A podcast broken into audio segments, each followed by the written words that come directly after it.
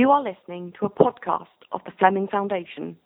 We are an organization pursuing real learning, original scholarship, and thoughtful living in a dying age. Welcome back to Surely You Must Be Joking, Dr. Fleming. I'm your host, Stephen Heiner, and with me, as always, is our namesake, Dr. Thomas Fleming. Dr. Fleming, thanks for joining us. Uh, it's a pleasure. I've been reading your posts on the authoritarian personality on, on our website as of late, and, and the implication seems to be that you think people are incapable of rational judgment. Surely you must be joking, Dr. Fleming. Well, uh, I'm sure that you must be joking. if you think you found uh, found uh, in the American people uh, a treasure trove of rationality, look at look at any uh, public controversy uh, anything that will be reported on NPR or Fox, CNN. And what you generally see is that neither side is capable of thinking straight, coherently, without, without co- constantly contradicting their own positions, much less actually making up their minds independently. It doesn't matter what the subject is, whatever the hot subject in the news, same sex marriage, uh, the, the uh, infanticide, which they call abortion, uh, uh, Trump's wall in Mexico. Uh, the very people who say you, know, you can't build a wall, it's immoral, of course, are building huge walls around their own estates. Of course, I'm referring specifically to uh, Barack Obama. All we hear in public discourse, and these are people who are paid to be discoursing, that is, both politicians and people in the media, brilliant minds like George Will, uh, all we hear are cliches, sound bites, and slogans. So, well, let, let, you mentioned quite a few issues. So let's let's take the issue of attacks on Trump first. So when we think about what's going on in, in Oregon and Portland, you have rival demonstrations both for Trump and against Trump, and even in the mix are the the as they're called alt right, whatever that means yeah, it's a you know it's a, a funny name. I keep on getting requests uh, on my Facebook page and on the website to talk about uh, alt right, um, and I, have been turning them down because it's really a, a very silly, trivial uh, movement of sort of dispossessed, unhappy young men.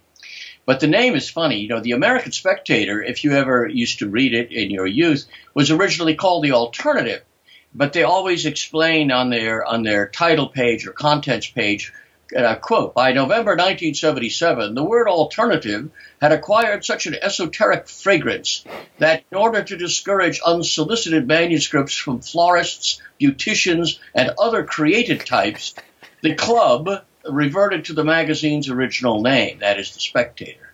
Now uh, this is the this is bob tyrrell and vladimir Pleszczynski's uh, delicate way of referring to what people used to describe politely as the alternative lifestyle in order to avoid using blunter words like homosexual or pervert. Uh, you know, Dr. Fleming, the good old days when you could simply say the alternative lifestyle as opposed to an alternative lifestyle, yes, I suppose. This, this, is before we had alternative genders. This is before you could be stigmatized for being. My wife asked me, What do they mean I'm a cisgender woman? it, it means you're not a self-invented freak. yes, November 1977 was before my time, Dr. Fleming. Yes. But uh, so by borrowing, my point is in borrowing the term alternative, the alternative right, the alt right, uh, I can only assume that these rather androgynous young men with poofy hairdos are trying to tell us something about themselves. Perhaps I'm wrong, but it, it really it really sends off a very strange whiff. Well, in Oregon, you'd also have that mix of metrosexuals and lumberjacks, right? You yeah. have the, uh, the the bearded class, as as one might call them. Yeah, it must be it must be funny at after hours bars when the two groups mix. Unfortunately, uh, such things do happen in more senses than one. but uh, so we're joking about this, but is there anything serious at stake here with these with these bearded and bearded types, alternative lifestyle or alt right types, whatever they are? Well, yes and no. It's not really serious. The the, the anti-Trumpers insist, though, that anybody who disagrees with them is a bigot, and therefore this is this is what makes it interesting. They the the pro the pro Trump people shouldn't be allowed to hold a meeting or uh, express themselves about anything. Because they have almost forfeited their right to live. I mean, this is we're talking about real orthodoxy here. Uh, when when when when it's not just that uh, somebody else is completely wrong, but if they don't have a even you know if all the world save one were were uh, were uh, had one opinion and only one uh, had uh, dissented, uh, you know, the, the, majority would be, he would be no more right to, to, to, silence them than they would be to silence him. All of that civil libertarian and free speech stuff, that's gone. An NPR reporter interviewed and found that most of the pro-Trump demonstrators were, or wanted to go to the meeting, were merely uh, supporters of the Donald. But they said in horrified tones, some were so bigoted they actually thought illegal immigrants should be sent home. Now, in other words, even to suggest that laws be enforced or that the most fundamental rights of nationhood should be maintained, that is, the right to control your border, who comes in and you know who doesn't, that this is now bigotry of such a terrifying type that it shouldn't be allowed to uh, express itself or, or or crawl out from under the rock.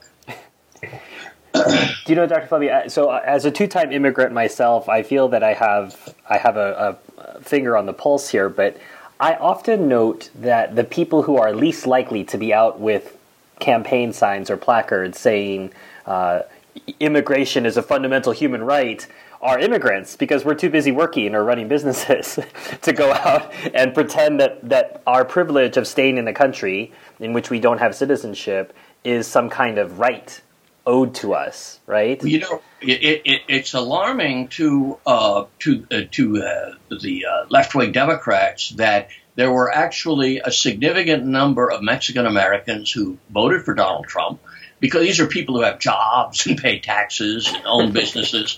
And if the media hadn't been so incredibly uh, hostile, there would have been, in fact, a larger number. You know, in in uh, in Calif- in uh, in Portland, one of the one of the hilarious things uh, a group of homosexuals tried to stage a join a they were pro Trump and they wanted to carry pro Trump signs in a gay rights parade. And this caused an outrage. Of course, the idea that that Donald Trump uh, judges human beings by any standard but the cash they have in their wallet is is, is extremely funny. Uh, you know, he has a, he has a simple moral code. Rich people are good people and uh, the reason people are poor is because they're bad. So you know he doesn't care. Jew, Arab, Muslim, you know, black, white, straight, gay. Trump doesn't care about any of that stuff, and uh, and it's very funny that uh, the American people is so irrational and so manipulable by the media that they've that I think people have really believe that uh, Donald Trump is a homophobic bigot. And oh, he's also an anti Semite, despite the fact that his daughter Ivanka married an Orthodox Jew and converted to Judaism, but Donald is still an anti Semite. Well, I mean, we know that he also ruins the careers of D-list comedians, isn't that right, Dr. Fun? yeah, you're uh, the, the the the the Kathy Griffin uh, uh, phenomenon. You know, I'm lucky because most of my adult life I have been without television. We we currently have a TV, uh, and in fact, it's quite a nice. It's uh, the when the when this overpriced thing was being sold to me, the the Sony dealer said, you know, this is the finest small television uh, on the market. I said, you know, small television. This this this this TV is as big as I am, but it's a but anyway, we have cable, we have everything except we don't watch one minute a week because there's nothing to watch. So I didn't even know who Kathy Griffin was. when, she held up, when she held up the severed head of Donald Trump like she was putting on a performance of uh, the Bacchae by of Euripides, or or uh, or doing a, I guess maybe she thought she was doing a, a Salome with the head of John the Baptist. Hmm. Now, but at least Salome had talent. I think that's the difference. Yeah, and she was cute. these are these, these these are things that red-blooded uh, men, I suppose, care about, uh, Doctor Fleming. You know, not uh, you know cisgender types like like yourself. Yes, that's right. That's right. can't uh, can't you know the idea? You know, Kathy Griffin has, uh, she, as they used to say, she has a, a face for radio, but she has a, but she has a voice for print. now, on one level, you know, her stunt was uh, simply a career move. I mean, it's to get it's to get ratings or to get a career boost. Uh, Stephen Colbert, you know, his ratings were sagging on late night television. Uh, I've never watched his show. I did see him a few times on the Daily Show when I was traveling. I thought he was funny then. Um, but you know, he, so he's become viciously and obscenely uh, anti-Trump, and he, he's getting better ratings. The same thing happened to Rachel Maddow. Um, but um, and this is you know it's mildly interesting that this is how you get ratings now. You you you completely write off fifty the fifty percent of the American people who are normal and you cultivate the college educated ignoramus freak vote and uh, uh, audience, you know, and that that, uh, that seems to be what they're doing. Now, my wife thinks that uh, Kathy Griffin has shot herself in both feet, but no, no, you don't understand. Now that she is a martyr to Donald Trump, she's going to start getting. She'll have to rebuild her career on the farther left instead of simply on the far left, and she'll probably do well. Look at Look at uh, you know who was the uh, the, the, famous comic uh, Lenny Bruce. He you know he made a, and then later George Carlin. They made careers simply by using obscenity. Hmm. Uh, it's not that neither one of them was never funny, but, but once they started using obscenity, they got less and less funny because it's because that's it's a it's a one trick pony. Now, uh, to me, the interesting thing about the Kathy Griffin stuff and and uh, Stephen Colbert is that these left wing media entertainers, and people forget that's what they are, uh, they get away with this by using uh, with the use of obscenity, threats of violence. I mean, very, very sick, disturbing stuff. And what that tells us is that the Trump election uh, was a kind of line in the sand. It's not a line the Republicans drew or the Trump voters drew. It's a line the left has drawn. That is, if you could bring yourself to either to vote for Trump or just if you don't agree with me that he's the worst nightmare in human history, then I don't want to know you. I don't want to see you. I don't want to listen. I'm going to put my fingers in the ear. And although that, that land, that line they drew of course, is a uh, a line that is ever moving to the left, and this is the, one of the points I, I want to emphasize during our little discussion here. That is, revolutions do not uh, stop once they have uh, achieved their announced goals. No revolutionary movement, I don't care whether it's Marxism or feminism or environmentalism, no revolutionary movement which begins calling for equality or recognition, it will, it will never stop without having taken over the world. And this is the old, there's this old saying from uh, Jacques Mallet du Pin uh, a, uh, uh, one of your beloved frogs, who said of the French Revolution, à l'exemple de Saturne, la révolution dévore ses enfants. That is, just like uh, the god Saturn, revolutions devour their children. I actually think, by the way, he got it wrong because uh, revolutions don't devour their children; they devour their parents. I well, I, am going to have you develop that a bit more, Dr. Lemgood. I, I, do want to refer, come back to the idea of French left and right, but but please continue about devouring parents. Well, you know, uh, if you look at the the, the great revolu- the, the the big ideological revolutions, whether it's uh, the first would be probably the English Civil War, or you might even say the, the Tudor coup d'etat under Henry VIII. But the English Civil War, the French Revolution, the Russian Revolution, the Chinese Revolution, the fathers of these revolutionary movements, unless they're quick footed and nimble and run ahead of the crowd, they are quickly overtaken and pushed aside by hotter and hotter heads. The clear, the, the, the classic example is that the French Revolution is launched by disgruntled noblemen who think that the king and the central government and the bureaucrat, the middle class bureaucrats have too much power. The aristocracy should now be running France. Mirabeau, Lafayette, and they quickly get pushed aside by more and more radical Jacobins. And so within every year or two, the revolution shifted left. And when it did, of course, it killed suddenly now the hot-headed rebel, rebels of last year are now the arch conservatives who need to be guillotined. And, you know, Kerensky, who is often regarded by American conservatives and any communists, uh, Alexander Kerensky as a great hero, you know, he was a social democrat, meaning, we forget, social democrat means nonviolent Marxist.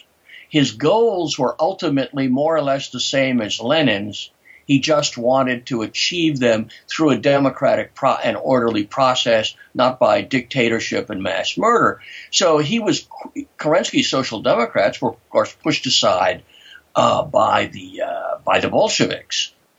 Now, in America, uh, we we our revolution was not a, a, what we call the American Revolution was for the most part simply a secession movement, not a not a revolution at all. The the leaders of that revolution were preserving what they thought were the traditional rights of the of, of uh, Englishmen. But we've had a revolution. It started in the 1860s, but more importantly for us, the 1960s. And for example, we started with pushing for uh, the, the, the, the, rights of racial minorities, women's rights, from women's rights to children's rights, to homosexual rights, to gender right, transgender rights. It never stops. And so, for example, um, uh, Barack Obama and Hillary Clinton both said before the Obama election that they were in favor of civil unions and th- uh, for uh, homosexuals but they weren't in favor. They thought marriage was too far. Well, they got they got they, they practically got run over by the revolutionary steamroller. And and people on the left have, they have to keep their their uh, fingers in the air trying to test the air currents because if you if you don't watch it, some you may end up having to be as a leftist, you may end up at Fox News as the only place that'll tolerate you because in fact Fox News is a place where yesterday's revolutionaries all find a home. Then there's no there's no right wingers or conservatives there of any kind. Um, um, so, until they eventually get guillotined, right? Like, but yeah, yeah. The it's interesting, and as I said, I wanted to talk about the the, the French left right paradigm. Obviously, that's where we got that originally from, from where people sat in the National yeah. Assembly, left or right.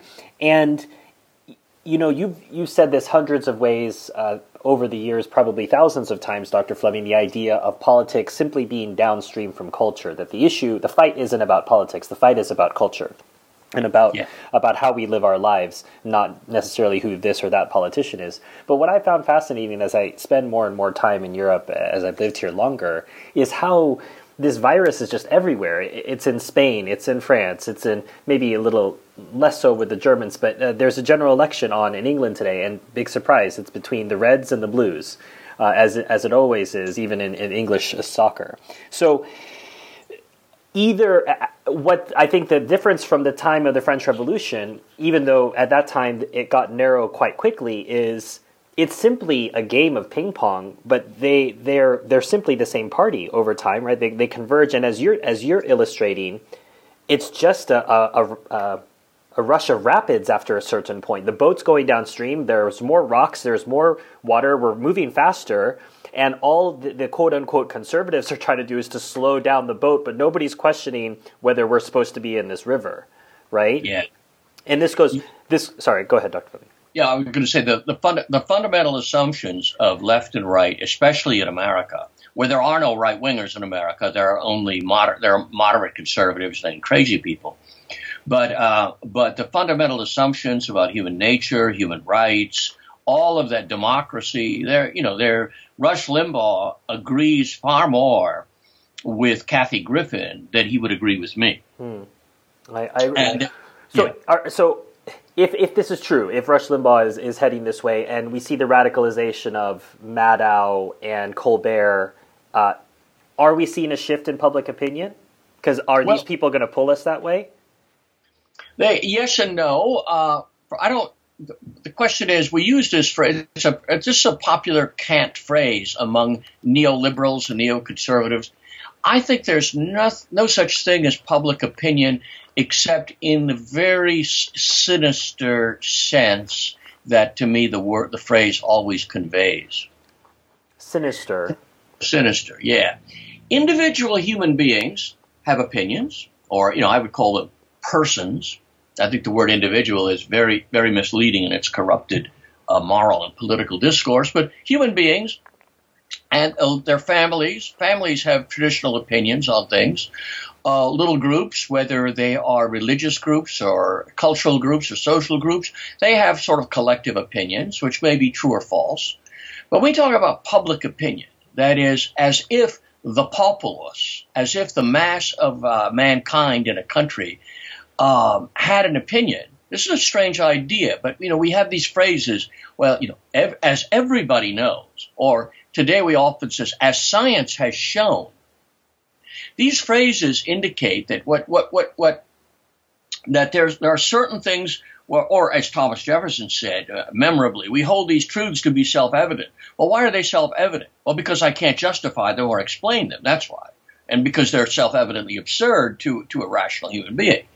So this, these ideas are first manufactured by the smallest uh, class of human beings, that is, people who think for themselves, the thinking classes, philosophers not not professors of philosophy usually, but actual thinkers. Um, and then they're picked up by uh, what's often called the chattering classes, the news media, columnists, you know, people who help to uh, transmit a public opinion, and that and that is absorbed in their education by the uh, by members of the ruling class. And so what we have is a factory system of producing uh, standardized views of the world and of human nature and of human purpose. These manufactured things are about as palatable and digestible as uh, Coca Cola or uh, Taco Bell and they're they're they're they're bad for the system. That is, they're bad for your moral system, and but they are everywhere and inescapable. I, think you're talking about these phrases, Dr. Fleming. One of them that strikes me is the phrase "settled science." Which is oh yeah. So, I mean, one of the biggest jokes ever that the idea that that science is settled. All you're continuing to do as a scientist is discover the mysteries of God's creation, and that is going to take some time. The idea that it's settled is hilarious. I have a I have a friend who is a, a pretty good scientist. He's a he's a very lukewarm Christian, but he you know he does understand that there are mysteries. And um, he says he he's dubious about most science teaching that goes on. He he doesn't think any of it should really go on in the, in uh, elementary school or uh, middle school, and because what you really need is, according to the National Science Foundation, what you need is a lot of math. But he said, really, science is a way of studying. There are no, there is no received truth, no received wisdom. The, what science is, is a method of testing and trying to find out.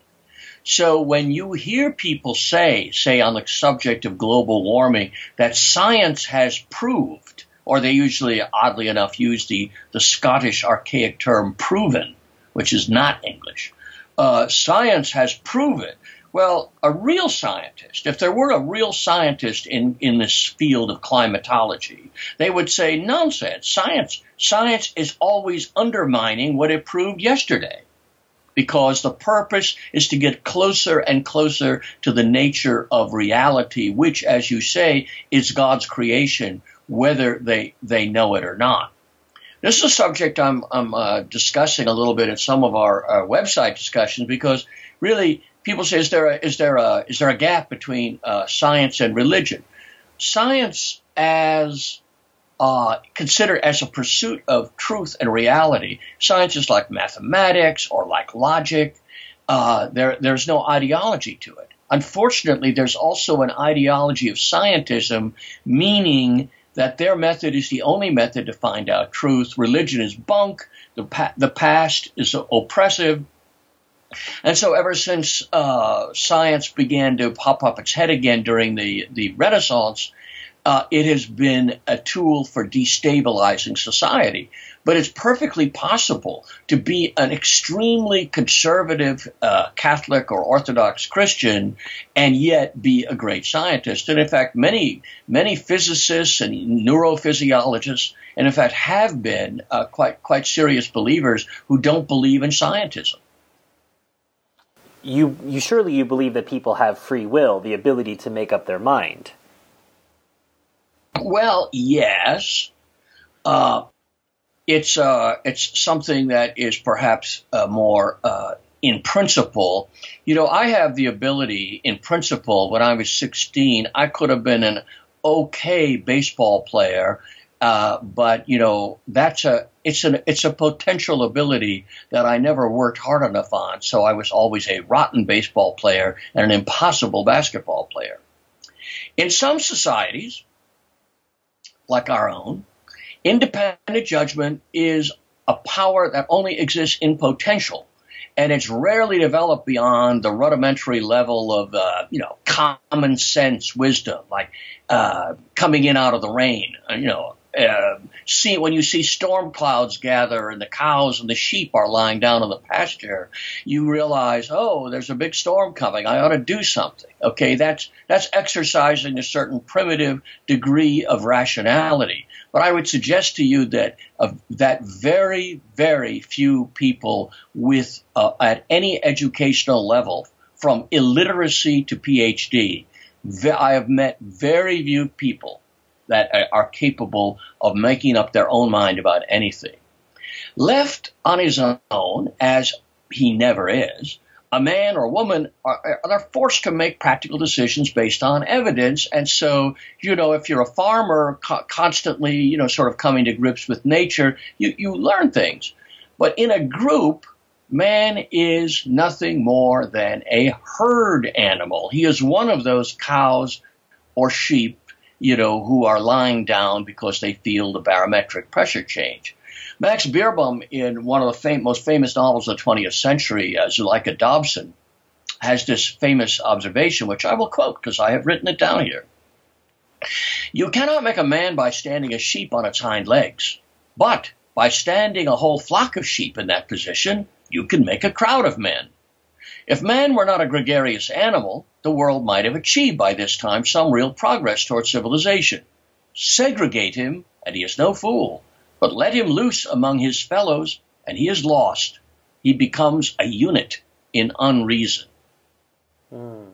What, some might say, Dr. I mean, that's a bit too cynical for a Christian, for a Christian perspective. My view is it's too naive. I'm, uh, I'm, I'm much less sure uh, than Beerbohm was that individual judgment is all that common. I think most of us, maybe in Beerbohm's day, where people uh, where people worked with their hands and lived on farms and, and weren't subject to mass media, by I think uh, the end of World War One, with radio and mass newspapers, I think uh, I think probably uh, Beerbohm's judgment was was uh, was naive. There's another quotation E. E. Cummings, I'd like to hand, an individualist himself, very much a, a radical individualist, he made a skeptical guess about the percentage of individuals in human history. And he said there are possibly two and a half or impossibly three individuals every several fat thousand years. Expecting more would be neither fantastic nor pathological, but dumb.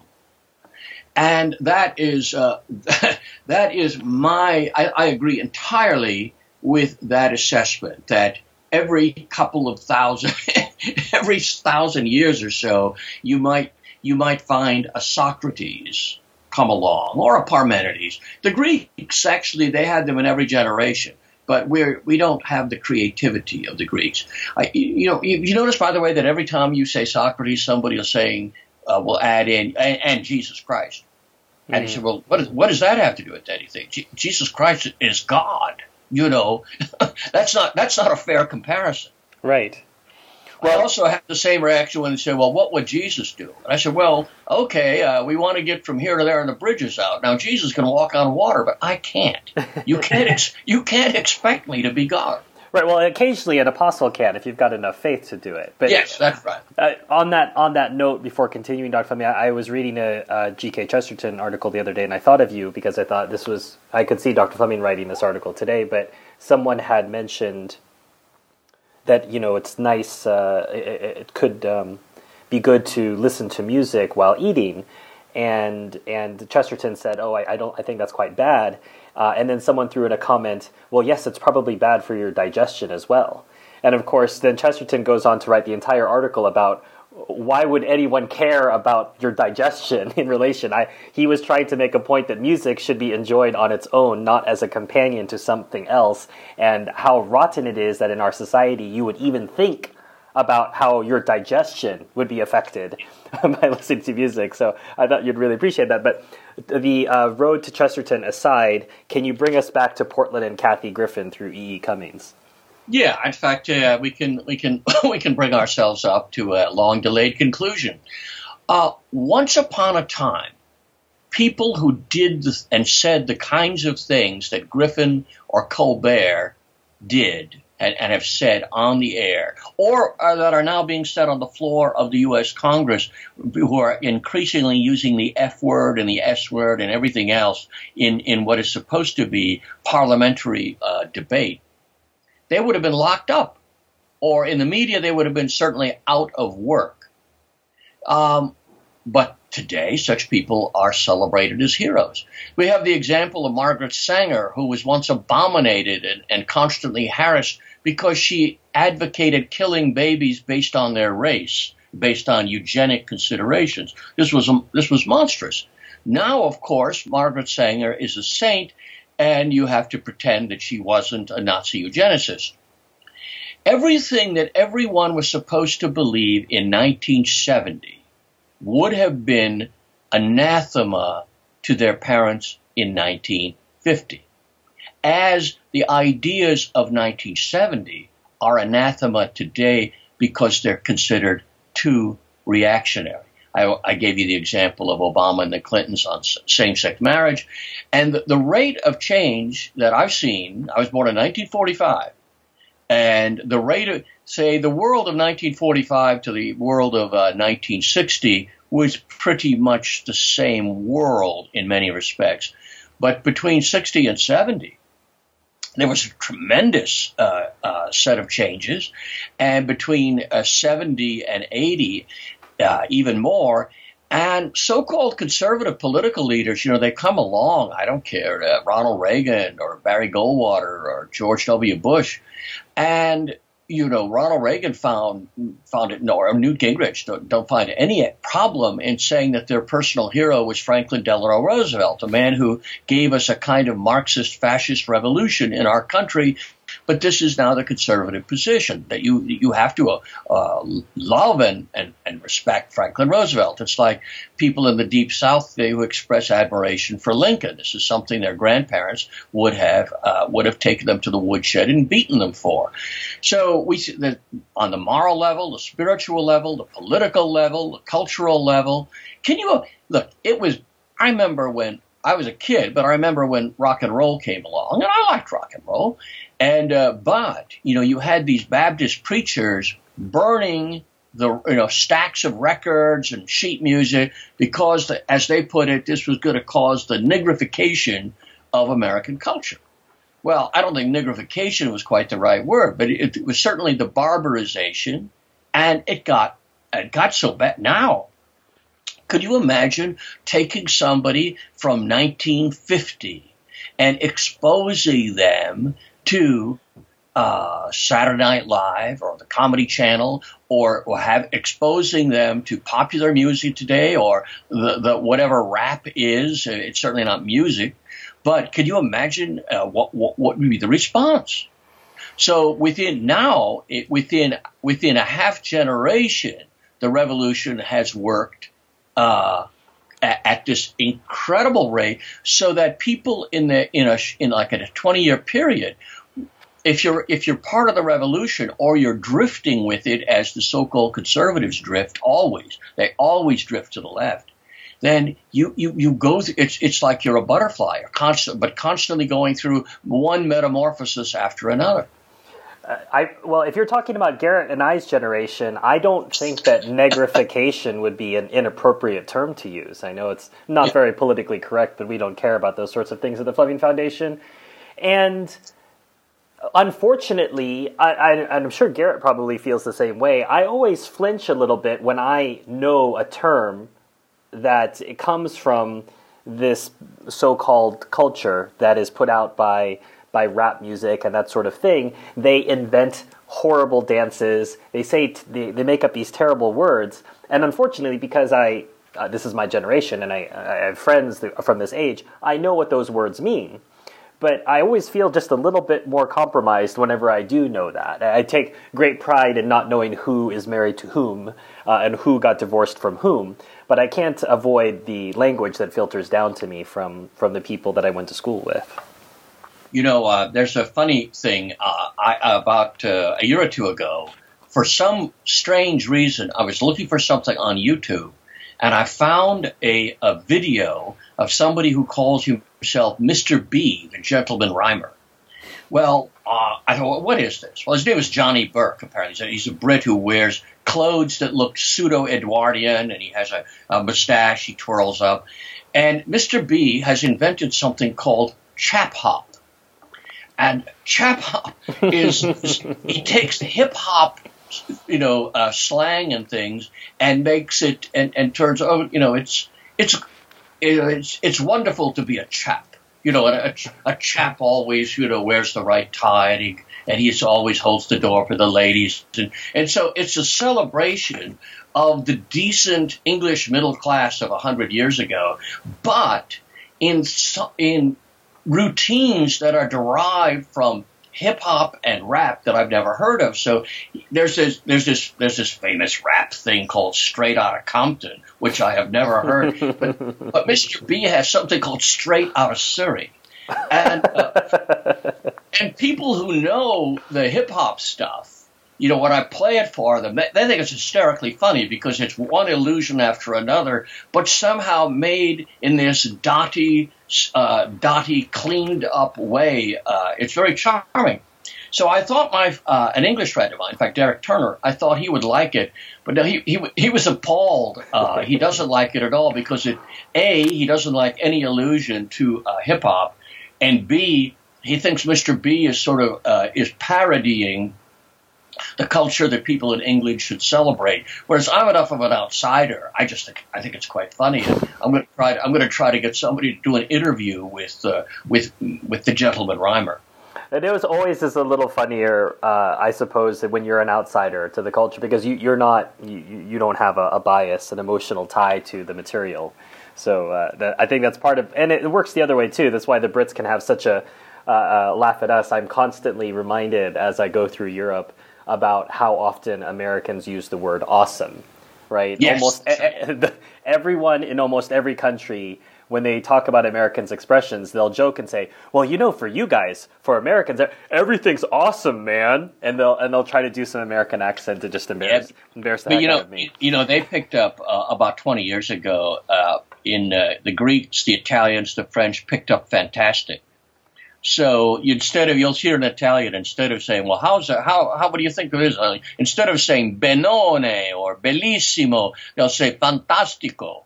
Or and similarly, the, the Greeks will say now at least in the, at least in the Greek example, the word fa- fantasia is uh, is of course Greek.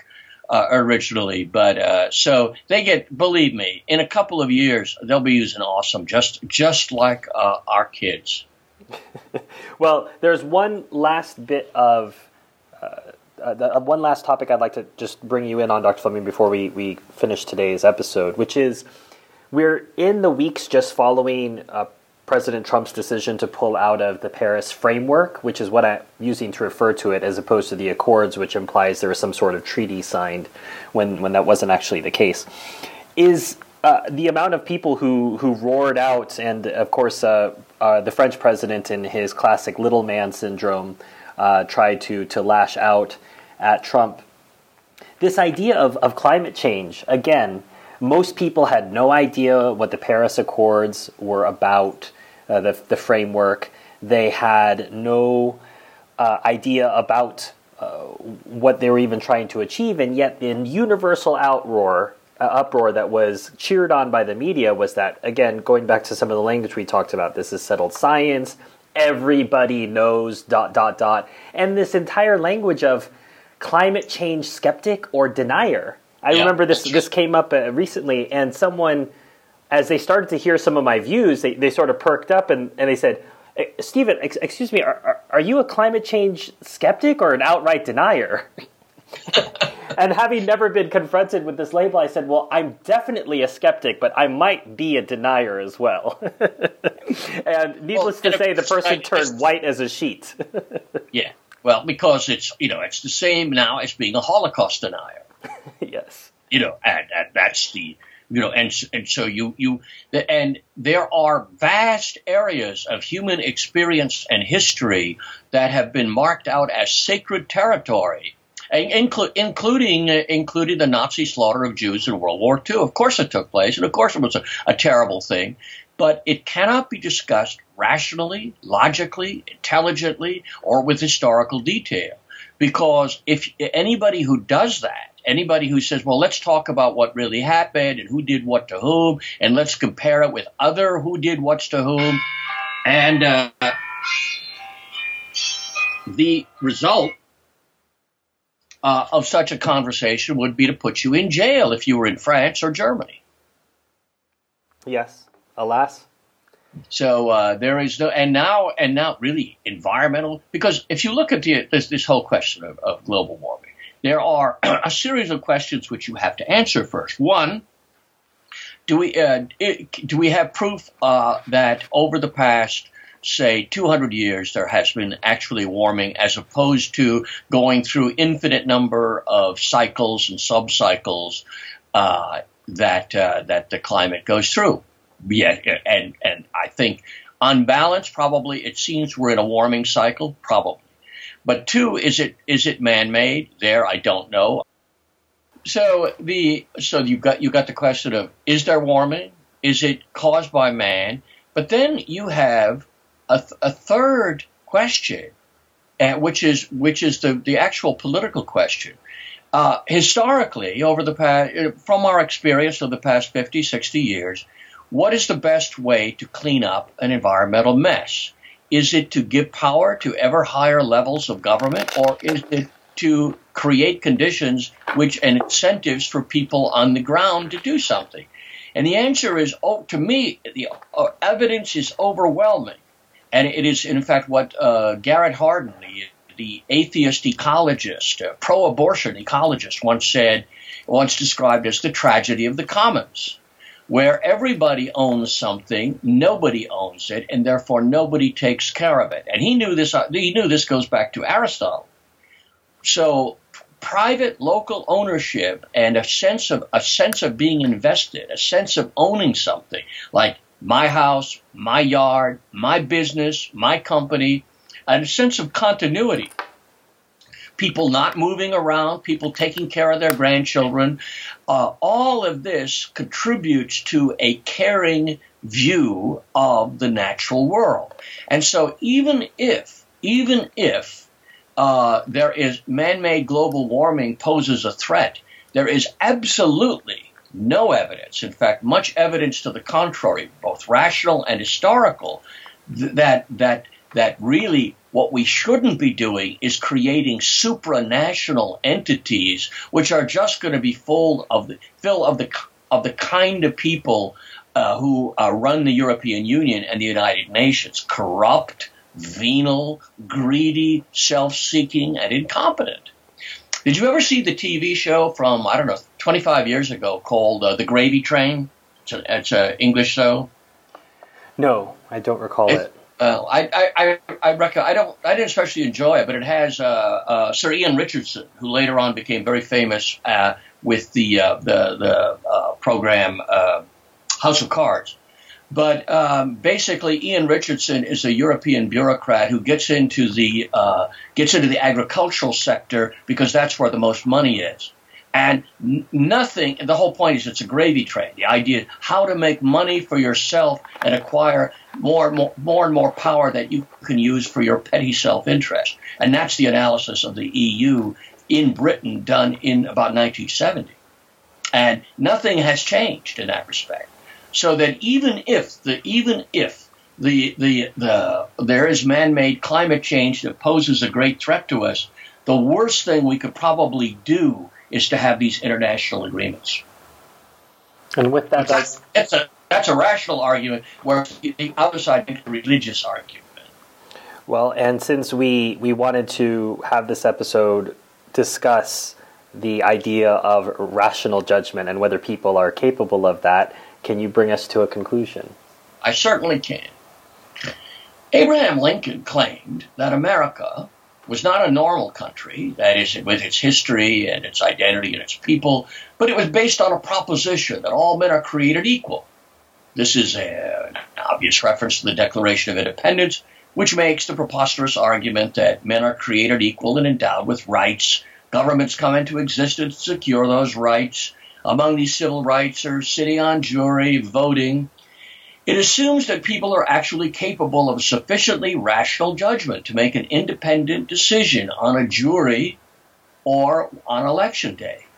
It's obvious that this is simply not true. There may be sound reasons for having the illusion of democracy because it keeps the masses more quiet if they think they participate in government. But certainly, certainly the last thing in the world you'd want to do is to have somebody like Kathy Griffin voting for the President of the United States. Well, and I think that's a very good place for us to end today's discussion. As always, thanks for your time, Dr. Fleming. Okay, thank you. Thank you for listening to a podcast of the Fleming Foundation. All rights are reserved. These podcasts are made possible by our paid members who ensure that our hosts and writers can contribute regularly not on a volunteer basis.